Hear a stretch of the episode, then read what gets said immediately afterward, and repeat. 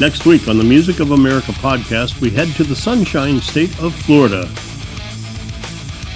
We begin with something really unique a five string jazz violinist named Daryll Dobson.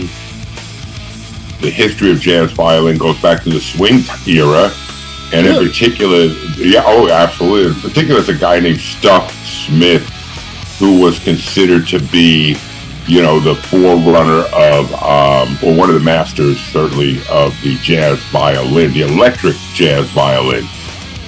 Next, the rocking sounds of Darling Dead.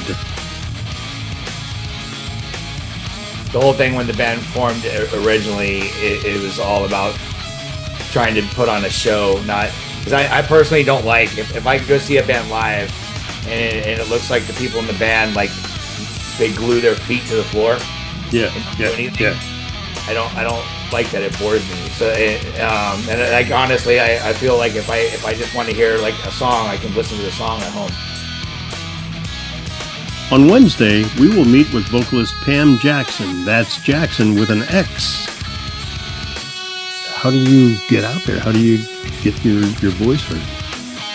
You know, you just, a lot of it's just from connections from other friends that I have that are in the music business um, that are working musicians. So a lot of it's from their contacts. Some of it is from um, looking myself on different, um, you know, music websites like Craigslist and Bandmix. You know, those are popular websites, just kind of feeding through that, you know, feeding through uh, some of the interesting things that are on there. You got to kind of comb through. yeah, yeah. But yeah, just finding things like that, just making connections that way. Thursday, we meet with Hugh Little, part of the songwriting team of D&H Music. No, actually, uh, Drew writes lyrics. I write lyrics and I write music, and I do the I do the demos. Oh, okay. So I record the guitar and bass and all the vocal tracks. And then uh, I have a good friend down here who plays fiddle and mandolin, and she comes in and does some stuff. Have a couple of keyboardists that come in and record on the demos as well. Okay. And so our business uh, primarily is a songwriting business. We don't go out on the road, uh, don't go to the clubs and perform.